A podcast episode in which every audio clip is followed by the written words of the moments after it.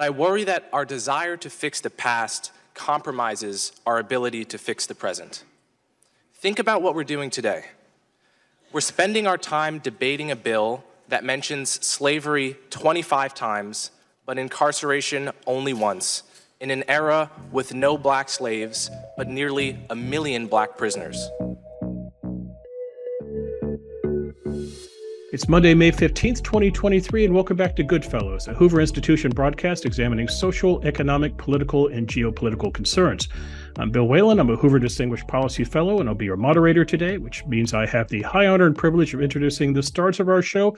Two of my colleagues we jokingly refer to as the Goodfellows. That would be the historian Niall Ferguson and the geostrategist Lieutenant General H.R. McMaster. They are Hoover Institution Senior Fellows.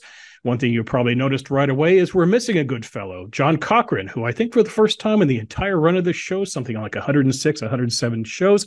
John's not with us today. That's because he's in the nation's capital about to receive his Bradley Prize. The next time we do a show, we'll talk about what happened that night. Congratulations, John. And uh, we miss you. We look forward to having you back. But joining us in his absence today, I guess it makes him an honorary good fellow, and that is making also making his Goodfellows debut is Coleman Hughes. Coleman is a writer, podcaster, and opinion columnist who specializes in issues related to race, public policy, and applied ethics. Coleman, welcome to Goodfellows. This is long overdue. My pleasure. So, two things I'd like to point out, my friend. Number one, you have seriously blown the age curve on this show. I think I have neckties in my closet that are older than you. Secondly, Coleman, we're making another first here on Goodfellows. This is the first time we've actually had somebody on the show who could call himself a bona fide rapper. Niall and HR, I hope you do not turn this into battle rap. Though, Niall, I do understand there's actually a vibrant hip hop scene in Scotland. Well, I wouldn't know about that, having left Scotland prior to the invention of hip hop. Uh, though I once did, as I was leaving Harvard, a uh, rap version of the opening of the musical Hamilton uh, switching the character of Hamilton for the character of Henry Kissinger. A few members of the Harvard History Department have still bear the scars of that particular performance, but nothing to compare with the incredible stuff that Coleman has done. I mean, it's not often we have somebody who's multi-talented on on Goodfellows, somebody who's a brilliant writer, essayist, podcaster, broadcaster, but can also produce incredible music videos. I'm in I'm in awe and play a mean jazz trombone. I mean, it's it's Renaissance man we have here. Oh, thank you all so much. I just I just want to say I have a the the closest thing to Hoover swag on right now. I have my my Thomas Sowell shirt. we love that. This is it says uh, you can't see, but it says I'm a soul man. my friend got me this shirt. So why don't we all have that T-shirt? I think that's. I think I my friend had it made for me that's that's that's something that Hoover should do more of. Merch. We are we are in need of some merch like that. Coleman, thank you for the inspiration. I point out by the way, if you Absolutely. go to Coleman, you go to Coleman's website, there is a merch tab. By the way, so Coleman Coleman's a step ahead of us as per usual. Coleman, two topics we want to get into today with you. Uh, later this month is the three year anniversary of George Floyd's murder. Uh, for mm-hmm. those who might have forgotten, this was a black man in Minneapolis, Minnesota, who was murdered by a white police officer, prompted protests, civil unrest, looting, and destruction. Let's talk about the legacy of that tragedy. But first, Coleman, a little California business, and that would be the state's progress regarding the awarding of reparations to Black Californians. Uh, just to catch people up on this, uh, California created a nine member task force to, to, examine exactly what to do for Black Californians in the way of reparations. It will make its uh, recommendations to the state legislature by July the 1st. Coleman, two things about this stand out. Number one, in terms of reparations, we are talking cash payments, anywhere from $365,000 up to $1.2 million per individual. But secondly, Coleman, not all Black Californians are entitled to this. If you uh, look at California, about 6.5% of the state's population is Black. That's about uh, 2.6 million people. And the reparations task force looked at this, and here's who they decided should get it. And I will borrow their language quote, an African American descendant of a chattel enslaved person or the descendant of a free Black person living in the US prior to the end of the 19th century. That's who gets reparations. Coleman, you've testified before Congress on reparations. I'd like to get mm-hmm. your thoughts on what California is doing. Now let's discuss the legacy of George Floyd and ways to improve the lives of Black Americans and achieve the ideal of a colorblind society. So, Coleman, take it away. My position is that reparations should have been paid to freed slaves in 1865, thereabouts, during Reconstruction. Once you have a situation where I, I think I'm the six or seven greats descendant of slaves, I should not get reparations. There is no precedent that I've ever seen, whether in America or really a, a peer nation, of giving people reparations six generations or more out from the crime in question. And there's a reason for that, which is because, uh, you know, the phrase "justice delayed is justice denied." Mm-hmm. You know, justice delayed six generations is just a fantasy, right? It's it's a it's a fantasy to suggest that I know exactly how my life would have been different had my great great great great great great grandfather not been a slave. That's the stuff of the butterfly effect in Hollywood. That's not the stuff of real social science, in my view. So reparations should have been paid to freed slaves, perhaps to their children, uh, not to their long, long run descendants. I don't think that paints a constructive path forward. On the other hand, if you want to pay reparations for people that lived through Jim Crow segregation, people like my grandfather, if you want to to show that someone was denied a loan because of redlining in the 1950s or the 1960s, some of those people are still alive. And you see the reparations program that was implemented just outside Ohio in Evanston, where right. they tried to identify actual individuals. I don't know how successfully, but they tried to identify actual living individuals that were harmed by not being able to get uh, federally backed loans. Right. So to me, the principle is you pay reparations to the individual that was harmed for the harm they experienced, not for the harm that their great grandfather experienced. Right. In Evanston, uh, Coleman, it was, I think, $25,000 vouchers, and it's very specific as to what to do with the vouchers in terms of putting a down payment on a house. It was not a cash settlement. Right. That's right. It, it was not a cash settlement. And, uh, and it was also not reparations for slavery. Right.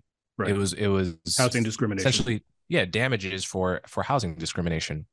Mm-hmm. Hey, Coleman, I, you know, I, I, watched your testimony on reparations mm-hmm. from I think a few years ago. It was excellent, yeah. by the way. You know, you did a phenomenal job, as you did on the recent Intelligence Square debate too, about if the Democratic Party has gone too far left. I love listening to that to to you engage with these issues.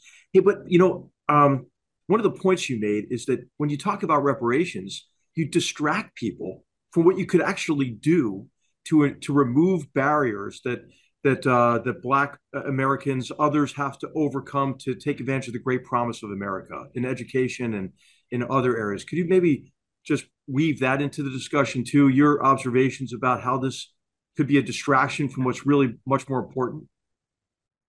I think that there's a difference between acknowledging history, which is a good thing. Uh, even even apologies can be useful to some extent, and we can get into the apologies that already have been issued that people don't actually know about. That's a separate issue.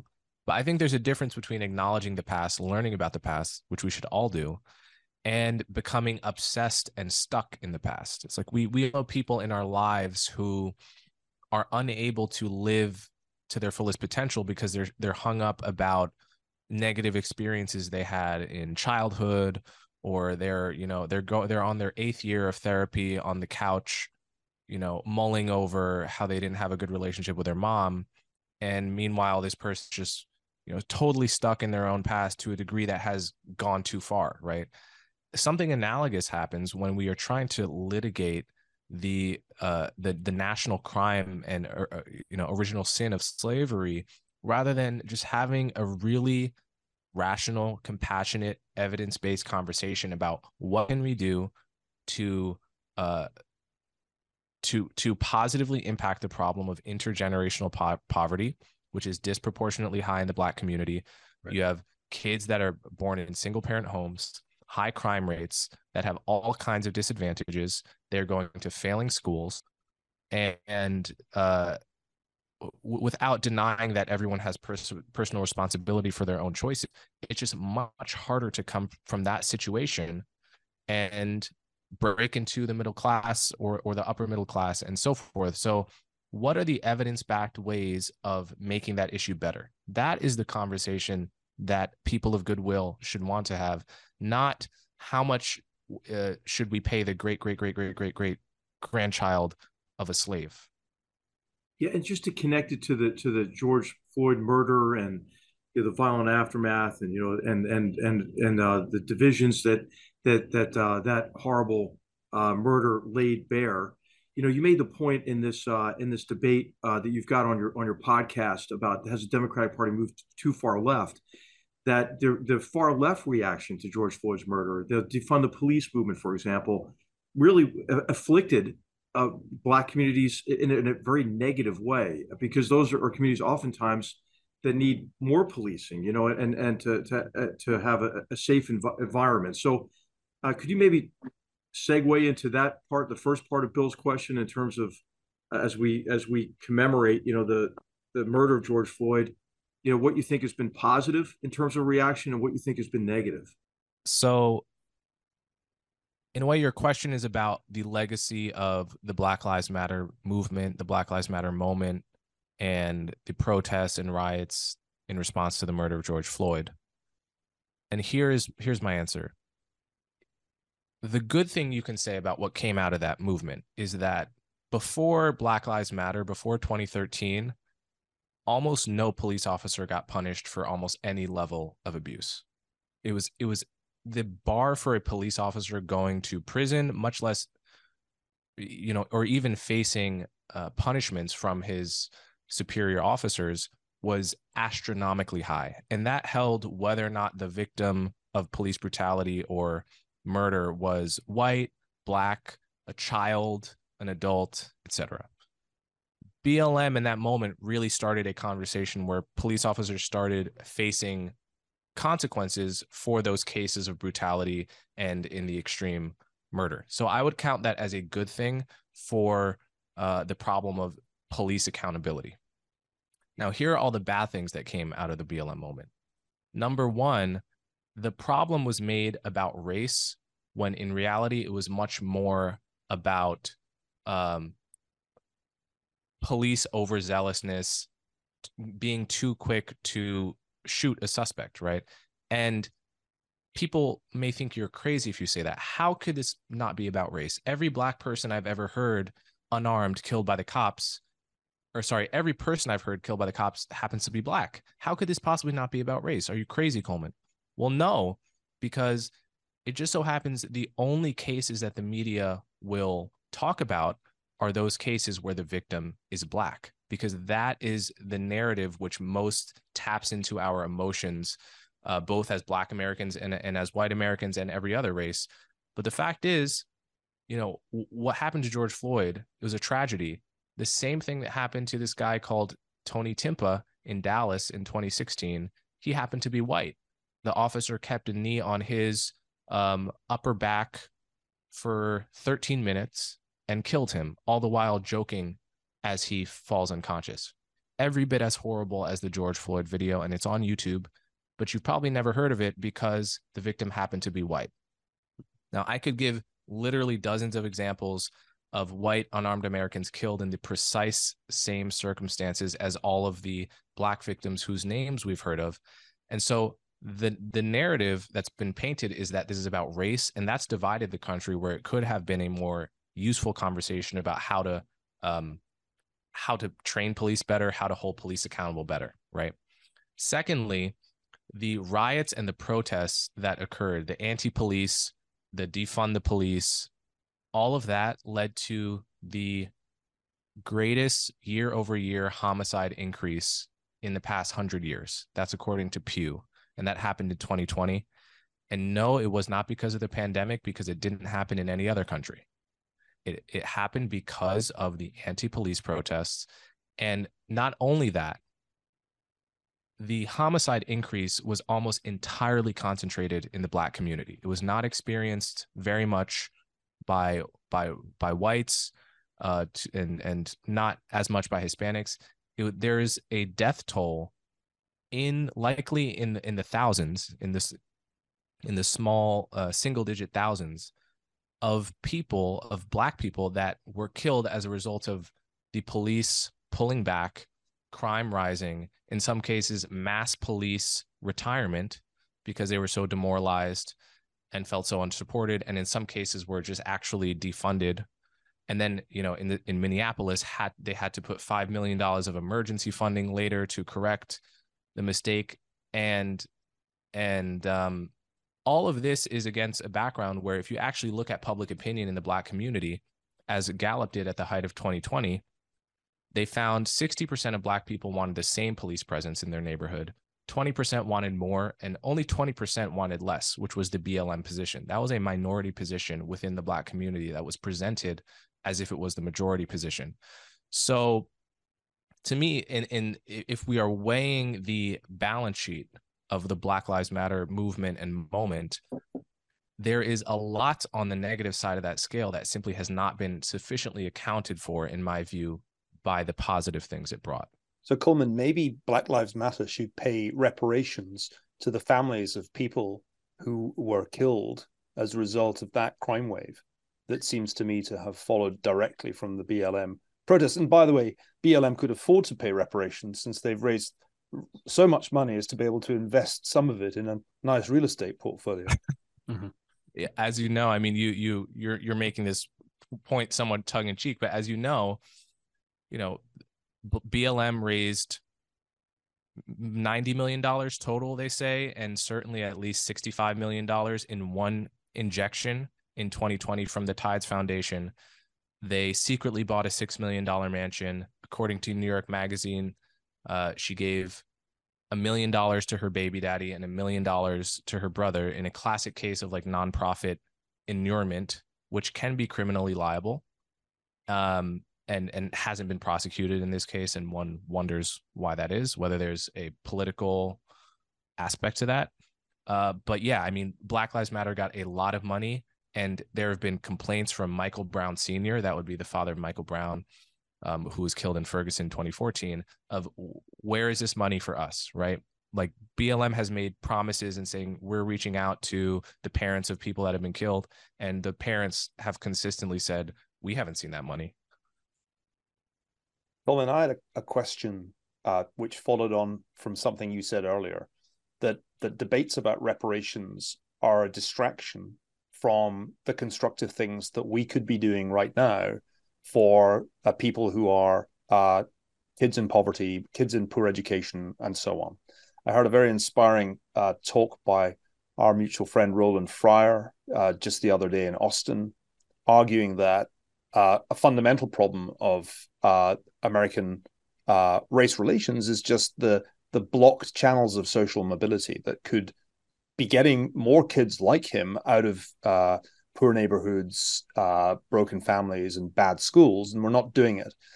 When when you turn to this more constructive policy agenda, you know what would you rather see uh, happening in California or or any other state to address the very real problem that that exists of uh, disproportionate uh, poverty, disproportionate exposure to violent crime? What are the positive solutions if reparations is not the answer? So it's good you mentioned Roland Fryer because he has done, in my view, the best evidence backed study about how to help uh, poor kids who are disproportionately black in the lowest performing failing schools that have been failing, you know, since, uh, you know, for the past 50, 60 years. He did a study where he got control of 20 schools in Houston, 20 of the worst schools in Houston, uh, created matched pairs and random randomized an experiment where he was able to take control of half of them and basically do whatever he wanted right?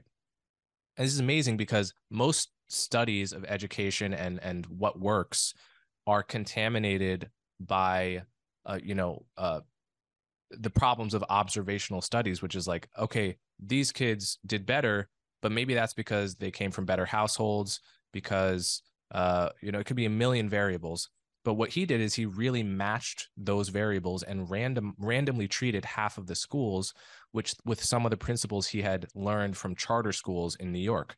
He basically extended the school year, extended the school day, more hours, uh, individual tutoring, frequent, more frequent tests, and then linking how ki- what kids struggled with on tests to uh, what they get in tutoring, and creating what he called a culture of high expectations, which he did by incentivizing principals in a certain way. And also, by the way, he fired half the teachers at these schools, fired all the principals. Right. So that is something that cannot be done in in normal circumstances because of unions.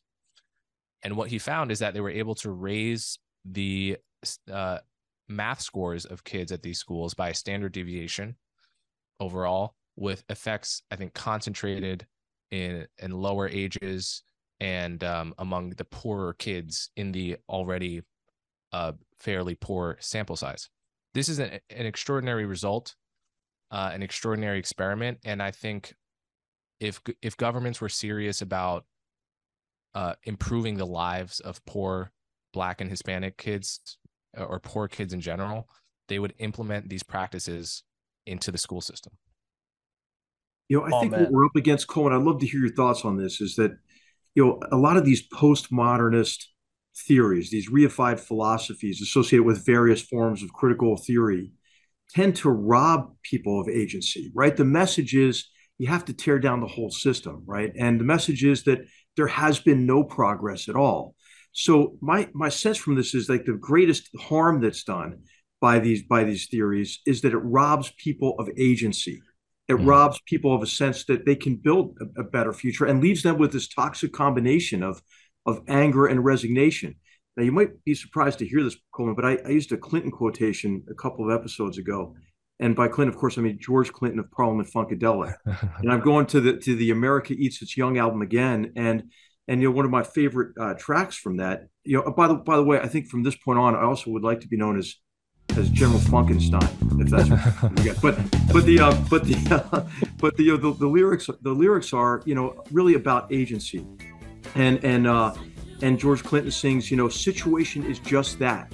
It has no power over you you know? And this is from the from the track if you don't like the effect don't produce the cause you know? And the other lyrics are you know you you don't like what you're about or you don't like what your country's about you know? Um, you know you you protest this and protest that and eat yourself fat you know? And mm-hmm. uh and and the, the whole the whole idea is that hey we can we can build a better world if, if we if we work together you know? And and uh and it's kind of a it's kind of a, a uh, you know a lesson from stoic philosophy uh, in in many ways. Uh, and that you see I can kind of weave through a lot of of uh, Parliament Funkadelic's uh, lyrics, but you know, what what is your sense of the role that various you know critical postmodernist theories play in in uh, in either impeding us in, in, in impeding us really from making a difference? If if I were a poor black kid uh, growing up with none of the advantages that m- many people listening probably have had, what would be the best message for me to hear? That the whole system is against me, but by all means, try but but keep in mind everything's against you, right? You will have to work twice as hard to get half as far, but but go ahead. Or should should you give me a realistic uh, charitable perception of what I'm able to achieve so that I actually feel like I can like, like I ought to strive for it, right? I'll tell you a story. My grandfather just turned 90 years old and for his birthday he wrote 30 40 pages of memoir and he included a story about he grew up in segregated Washington D.C. and he was one of the first black engineers at GE in the 50s, right? And when he got there, he was basically told by a well-meaning white colleague not to apply for a management position because the engineers they're not going to be managed by a black guy, right? So for 10 years, he just sat there doing his engineering thing, civil engineering, and not striving for more because he believed his well meaning white colleague. And then he decided to sort of try for it. And it turned out all of the all of the white employees were very happy to be managed by him. And if he had listened to, again, the well intentioned person that told him, listen, this place is too racist for you to thrive, he would have just sat in his position and not strive for more. And he ended his career as an executive. And, you know, the lesson of that story is that if I think most people on the left and many people more moderates would accept there's a danger to minimizing racism and I would agree to that. You don't want to minimize racism. I also think there's a danger to exaggerating racism because you are telling the next generation of black kids this this part of society is not for you. You're not welcome. So you can't be surprised when they go elsewhere where they're demoralized by the system when they um you know don't take advantage of all the opportunities that they may may be available to them.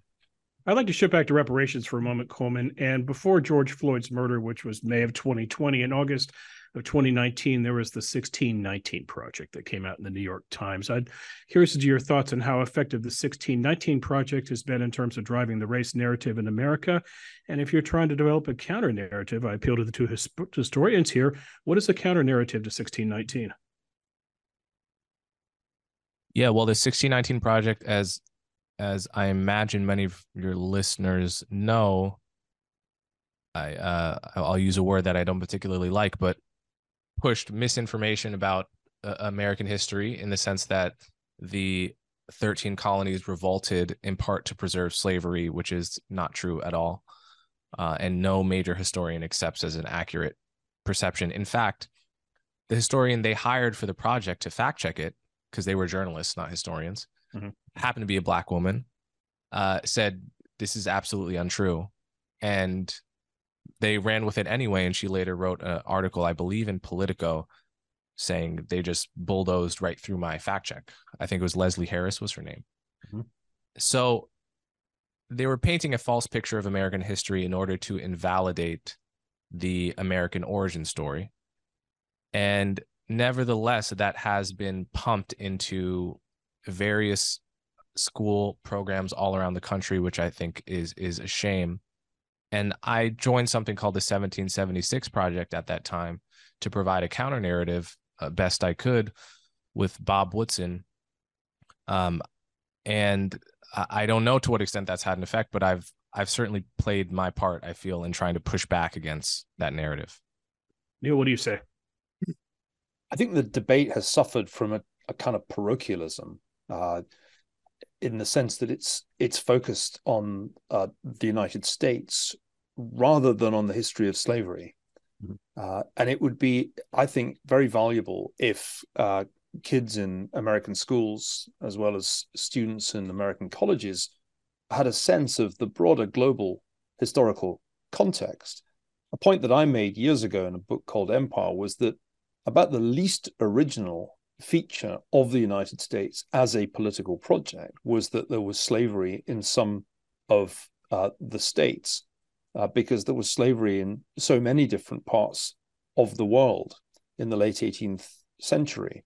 Uh, just as there is still slavery in parts of the world uh, today. Slavery is something that goes back a very long time uh, in human history. Uh, and so to, to to argue, as the 1619 Project did, that the defining feature of the United States was slavery was was wildly misleading, not only in American terms, but even more so in in global terms. Uh, th- there there is, I think, a, a, very strong argument for trying to teach this uh, this topic globally rather than making it the centerpiece of history of the United States, because there were so many other things about the founding that were remarkable uh, uh, that we are, of course, as Coleman rightly says, we're sidelining if we decide to make if we de- decide to make slavery the core issue. And and this subject came up Coleman the other day because I I pointed out that my 11 year old son was about to be taught the Southern Poverty Law Center version of American history mm. uh, before I managed to uh, intervene, and and that that's a set of teaching materials that originate with the Southern Poverty Law Center that explicitly recycle the 1619 narrative that the United States was founded on white supremacy. That's its kind of true origin story.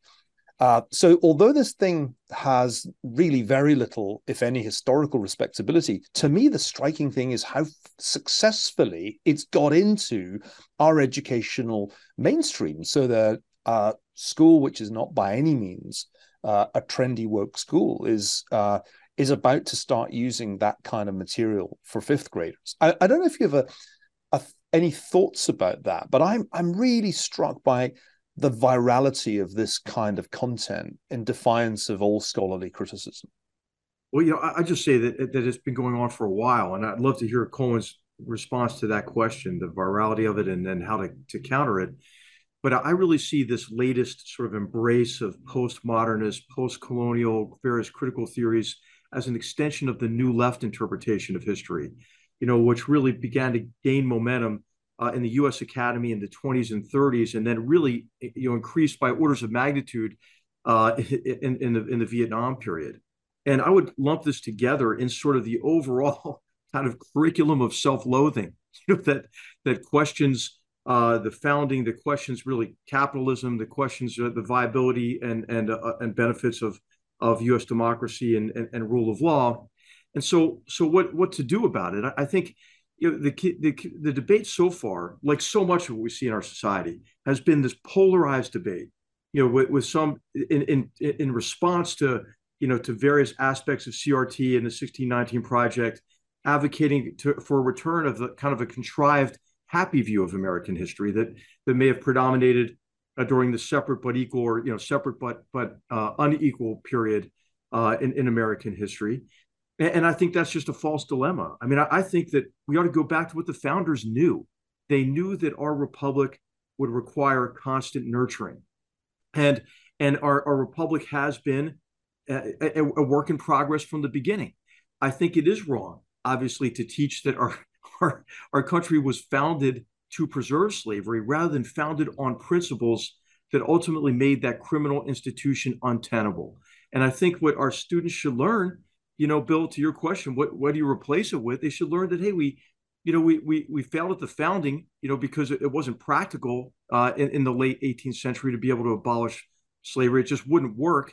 But then we fought our most destructive war in history uh, to emancipate six million of our fellow Americans. And then, of course, what you teach then is the struggle wasn't over. In many ways, it was just beginning with the failure of Reconstruction, the rise of the Ku Klux Klan and, and Jim Crow and the separate but equal period. But then you ought to uh, teach that, that, that we do have agency. There were improvements. There was the the end of of of uh, de jure segregation and inequality of opportunity in the 1960s. But hey, de facto inequality of opportunity exists today, right? So hey, so let's get after it. Let's let's work together. And I think you know, I, I think that, that that that's that that would be should be the overall thematic view of of uh, of of a, a, course in American history. You know, especially with regard uh, to slavery and the ongoing struggle to achieve equality of opportunity. But Coleman, I'd love to hear what, what you think about this, and then and especially the the great you know question that Niall asked about how did it go so dang, dang viral and and and you know mm-hmm. what is your prognosis uh, for for how we might be able to to restore a degree of kind of sanity in in, in the history we teach so i think in some sense the reason this has gone so viral is because um, america is and and western europeans in some way are more willing than most people in the world and more eager to know the sins and atone for their the sins of their ancestors. this is not really a, a, a normal tendency worldwide. I was at dinner once with some some Ghanaian and Nigerian friends of mine, and I asked them, "Do you guys learn about African participation in the slave trade and how your ancestors captured and sold others to the West?" And they said yes. I said, "Do you learn? Do you feel any guilt for it in school as as, as a culture?" And they said, "No, it's just a neutral fact to us. It's like any other historical fact, right?" That's how most people in the world think about the sins committed either by their ancestors or or by their country. Americans and Western Europeans, to some extent, feel a unique level of guilt, and that is uh, that's commendable. I, I, think that that comes from a re- really well-meaning urge, and as a result, there's an opening for uh, bad faith actors to poke that guilt and just never let up. It's often said that Americans don't want to know about the history of slavery. Um, we're, we're somehow we're disinterested. Uh, that could not be further from the truth. Okay, I, I would say America, maybe with the exception of Germany, has done more than any nation on earth to acknowledge its past sins. Uh, the the Senate, U.S. Senate, apologized for lynching in 2004. Both houses of Congress apologized for slavery and Jim Crow in 2008 and 2009, respectively. At least eight different slaveholding states, Southern states, have individually formally apologized for slavery. We have a museum in Washington, D.C., in the nation's capital, partly federally funded, that has an extensive exhibit on slavery in the Middle Passage. And when it opened, so many, it had so many more visitors to that exhibit, and they were staying so long in that exhibit that they had to triage and and ration people's time there because there was so much interest. That doesn't sound like a nation that's not interested in learning about its own that sounds like a nation that's more interested than most in learning its own history and especially the darker periods of, of its history. So i think we have to understand some of the people pushing this narrative that americans are ignorant and don't care and want to whitewash the past uh, a lot of them are not operating in good faith for a lot of them they don't want the debt to be repaid. The, the the power of still being able to claim the debt is worth more to them than the debt actually being repaid. And so there's a bad faith game being played. Colin, can I ask you a personal question? I completely sure. change our tack as we are running short on time. I mean, I, I don't want you to feel as if you spent uh, part of your morning with a bunch of boomers. I'm not even sure if you'd heard of George Clinton when uh, HR brought him up. Of course, Parliament for Funkadelic. Oh, I'm relieved because uh, it's so before your time. But I actually want you to address a very younger, a much younger demographic for a moment, and specifically my sons, mm. uh, who are aged 11 and and five and are of mixed race, but will mm. certainly be seen by many people, uh, including I think many police officers, as black as they grow old, because they're certainly a lot mm-hmm. browner than me in pigmentation because their mother's from Somalia.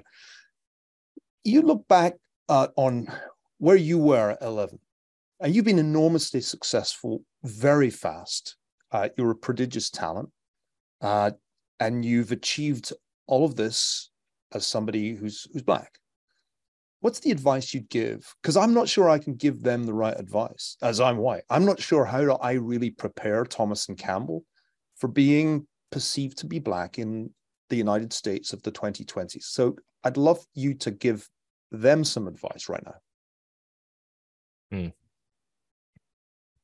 I mean, my advice is that uh, the, there are some real racists out there but they are very few and far between.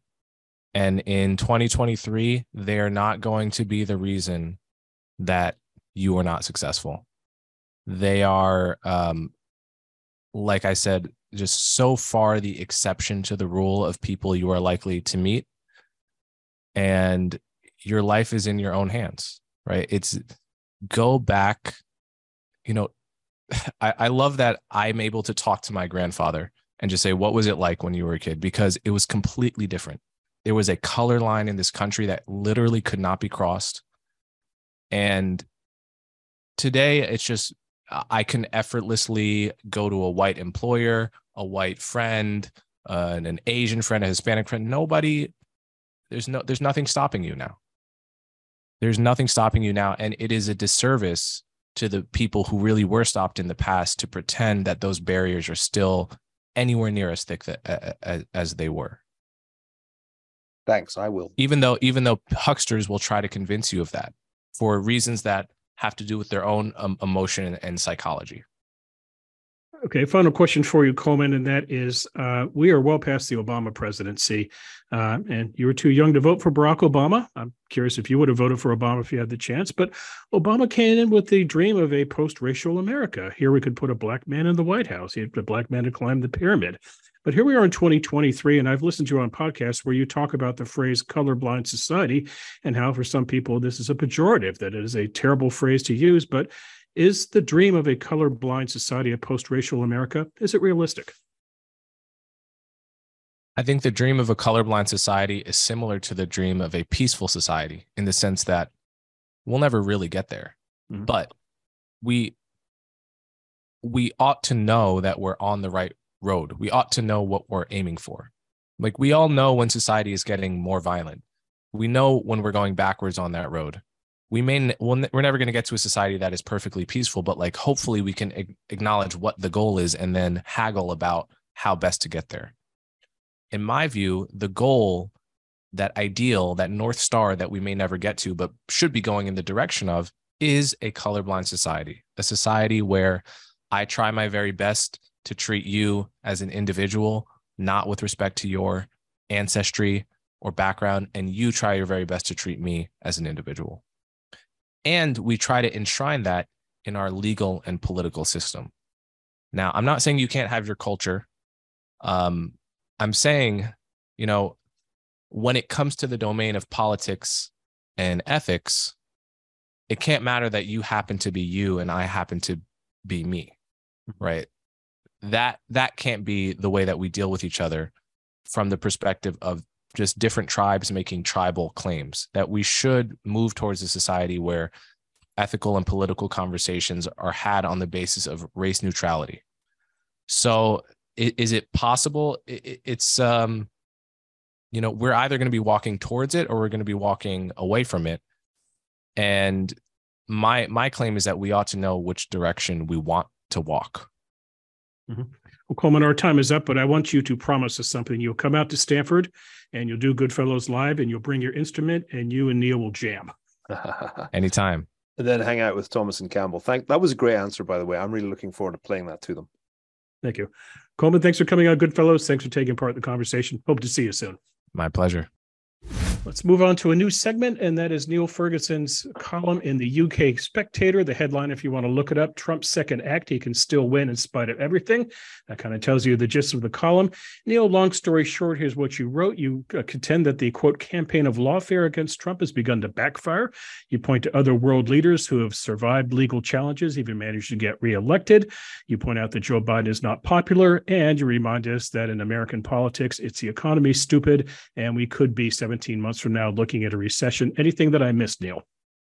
No, those are the essentials. This is uh, one of the more staringly obvious columns I've written in the last uh, few years. It just seems to me very clear uh, that uh, in 2024, Donald Trump has a high likelihood of being the Republican nominee. He's the front runner right now. And historically, if you're the front runner now, uh, for the Republican nomination, you very likely to be the nominee. There are very few exceptions to that rule. He himself was one of the exceptions. John McCain was another. There really aren't any other exceptions. So he's quite likely to be the nominee, and uh, Ron DeSantis's chances of catching up with him have uh, been looking less and less promising uh, in the last uh, couple of months. Secondly, if you are president and you're looking for a second term and there's a recession any time in the two years before you're up for re-election, you won't get the second term. And there hasn't been a president who's beaten that uh, particular law of politics in 100 years. It stopped Jerry Ford getting a second term, stopped Jimmy Carter. Uh, it, it, of course, uh, was one of the reasons George H.W. Bush did not get reelected. And of course, Donald Trump didn't get reelected in 2020 because of a recession. Uh, and so, if there's a recession, which Larry Summers thinks is 70% probable at some point in the next year, I don't think that Joe Biden gets reelected. And so, ergo, uh, it follows that Donald Trump has a much higher probability than most people currently realize of being the second uh, president since Grover Cleveland to get two non consecutive terms. I'm amazed there's not more discussion of this. Hmm. It's gone up a bit since his CNN town hall. I see Peggy Noonan wrote a column noticing that this went rather better for Trump than CNN was right. probably expecting. But I still think that, generally speaking, few people realize just how likely this has become. So Niall, in the last Goodfellows, you scarred I scarred you by bringing up uh, Arsenal's struggles. Now you've scarred me because I worked on HW's reelection campaign in 1992. HR Niall mentioned the uh, town hall that Trump did last week on CNN, and with all things Trump, we just focus on the performance art. And fascinating to watch the reaction to this. He was vintage Trump in terms of being bombastic, insulting. My goodness, the audience lapped it up. CNN won the night ratings nights. And yet there is very little conversation about one thing I'd like us to get into, and that is what Donald Trump would actually do if Niall is right and he managed to get reelected. Let me read two things to you, HR. First of all, here's what Trump said on Fox News in April with regard to China and Xi Jinping. Quote, President Xi is a brilliant man. If you went all over Hollywood to look for somebody to play the role of President Xi, you couldn't find it. There's nobody like that. The look, the brain, the whole thing. And here's what he said last week on CNN HR quote uh, with regard to the Ukraine Russia war quote I want everybody to stop dying They're dying, Russians and Ukrainians. I want them to stop dying. And I'll have that done. I'll have that done in 24 hours. So, HR, let's look forward to two years from now and a second Trump presidency. What is he going to do about the war in Ukraine and what's he going to do about China?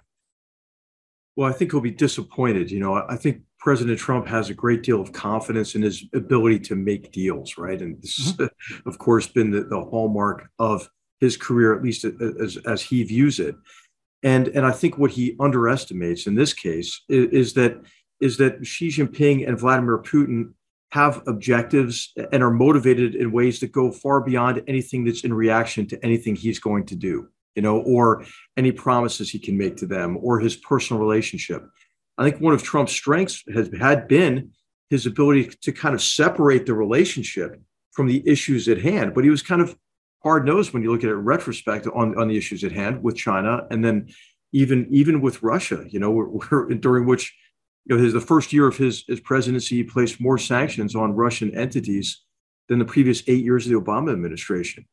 Uh, but I think his his faith in personal relationships, though, is, he he has that faith to a fault, and and I think the most dramatic example of that were the summits with Kim Jong Un. You know, where he had really high hopes, and remember talking about you know the love letters that they're writing to each other, and and so I, I think that uh, this demonstrates, you know, one of the you know, one of the, the flaws is his his sort of relentless confidence in his, in his own ability uh, and maybe not applying what you know what we might call strategic empathy from from Zachary Shore. You know, viewing these complex challenges that we face uh, from the perspective of the other, and maybe a full understanding of of the emotions and the ideology and the aspirations that drive and constrain Xi Jinping and Vladimir Putin.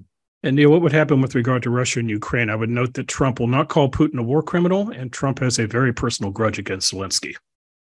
Look, I think I should make it clear that this is not a scenario that I look forward to, and I'm sure HR feels right. the same uh, discomfort at the prospect. Uh, but I do think we need to face uh, this reality. Uh, the problem uh, in the case of Ukraine is that President of the United States has a considerable amount of power over this particular war uh, because Ukraine is so reliant on, on US support uh, in terms of finance, in terms of military supplies. Uh, and uh, of course, in the same way, the sanctions that have been imposed uh, on uh, Russia since February of last year are, in the first instance, the result of presidential decisions, not only, but in large measure. And so from a Ukrainian perspective, Trump's re-election would be pretty disastrous. Uh, they would have to worry about uh, support being withheld, uh, or at very at the very least, uh, that support would be withheld if they did not go along with a uh, peace initiative that I imagine Putin would seize with both hands. The Russians, I, I'm pretty sure, are hanging in there, hoping uh, that if they can just keep this war going uh, into late 2024, they may be rescued by a change in American uh, domestic politics. On China, it's worth remembering how very uncommitted Trump has uh, always been on the issue of Taiwan. There's a memorable passage in John Bolton's memoir of his time uh, as national security advisor of, of Trump picking up a Sharpie uh, in the Oval Office and saying this Sharpie is Taiwan and the and this desk is China. Am I really going to send a naval expedition to right. save a Sharpie? So I think uh, another aspect of a Trump re-election would be a significant change in the direction of travel in U.S.-China relations. I, I suspect if Trump had been re-elected in 2020, he would probably have done a trade deal with Xi Jinping by now because he's really not that much of a cold warrior.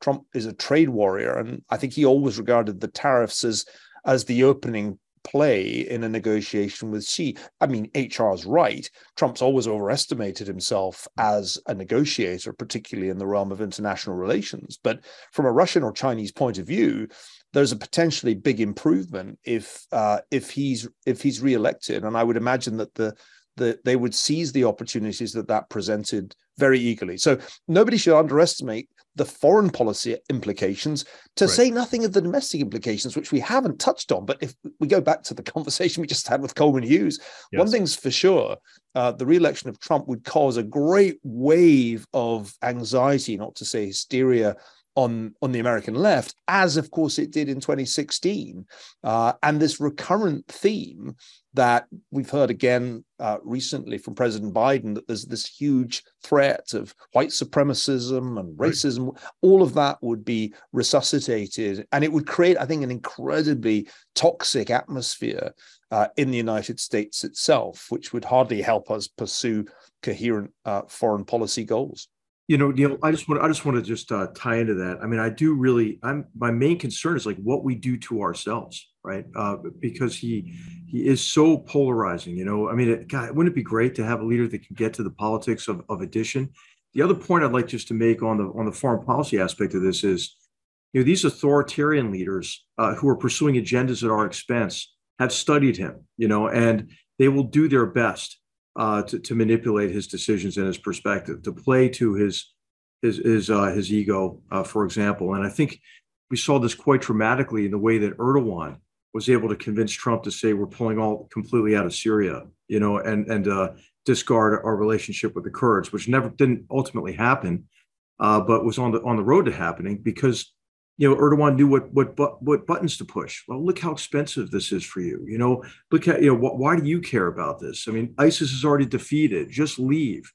You know, and and, and of course, you know, the the other arguments about why to be there, uh, which is to try to influence the, the peace process over time or to diminish Iranian influence in the region. Uh, of course, you know, um, were, were factors that that he knew. You know, when he made decisions to stay in Syria with a small force but Erdogan was able to, I think, to manipulate that kind of a reaction.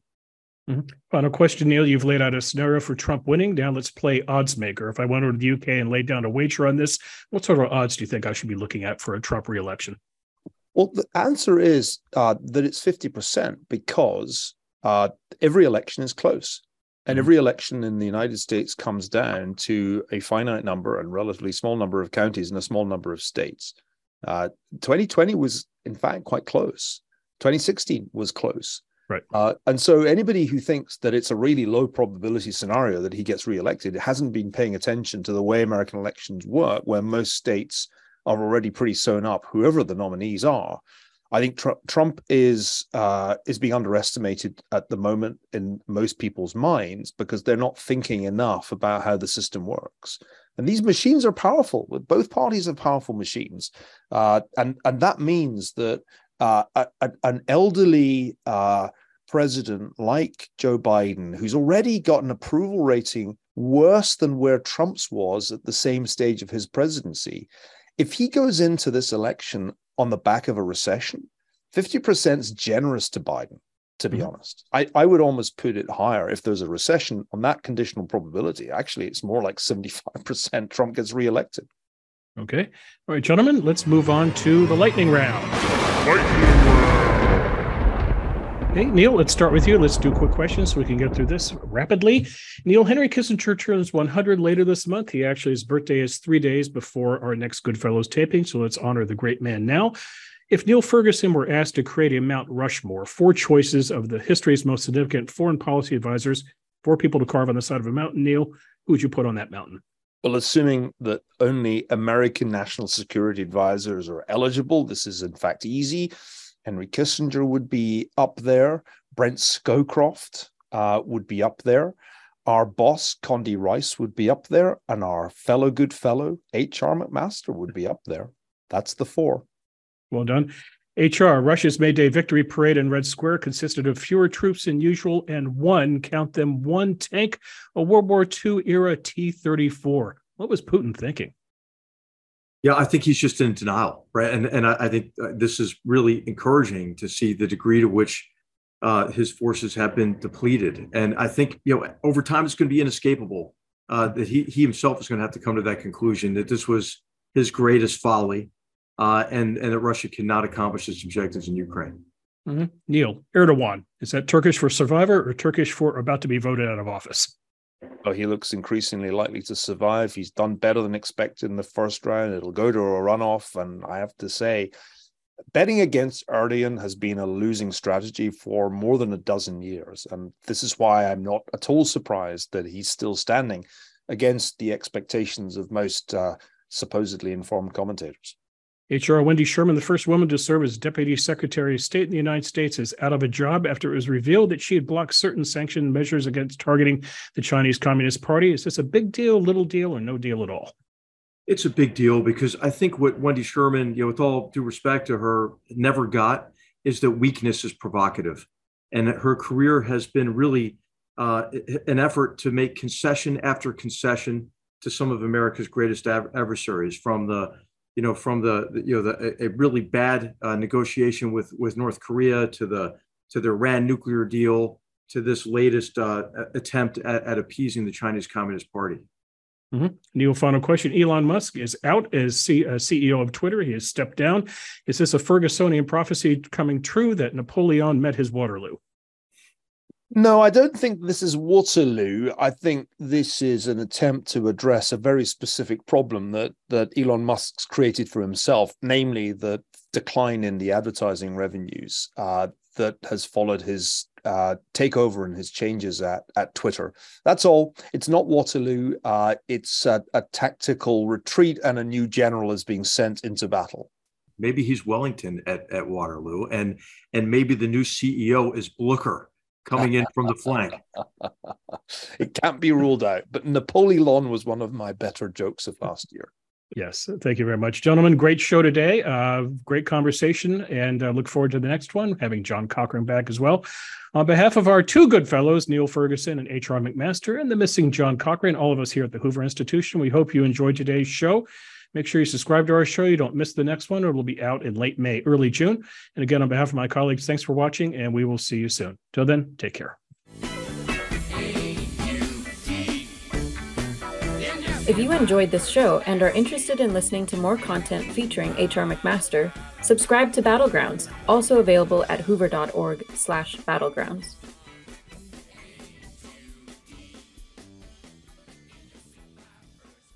Uh, and away we go in five. Ready, Niall? As ready as I'll ever be. Good.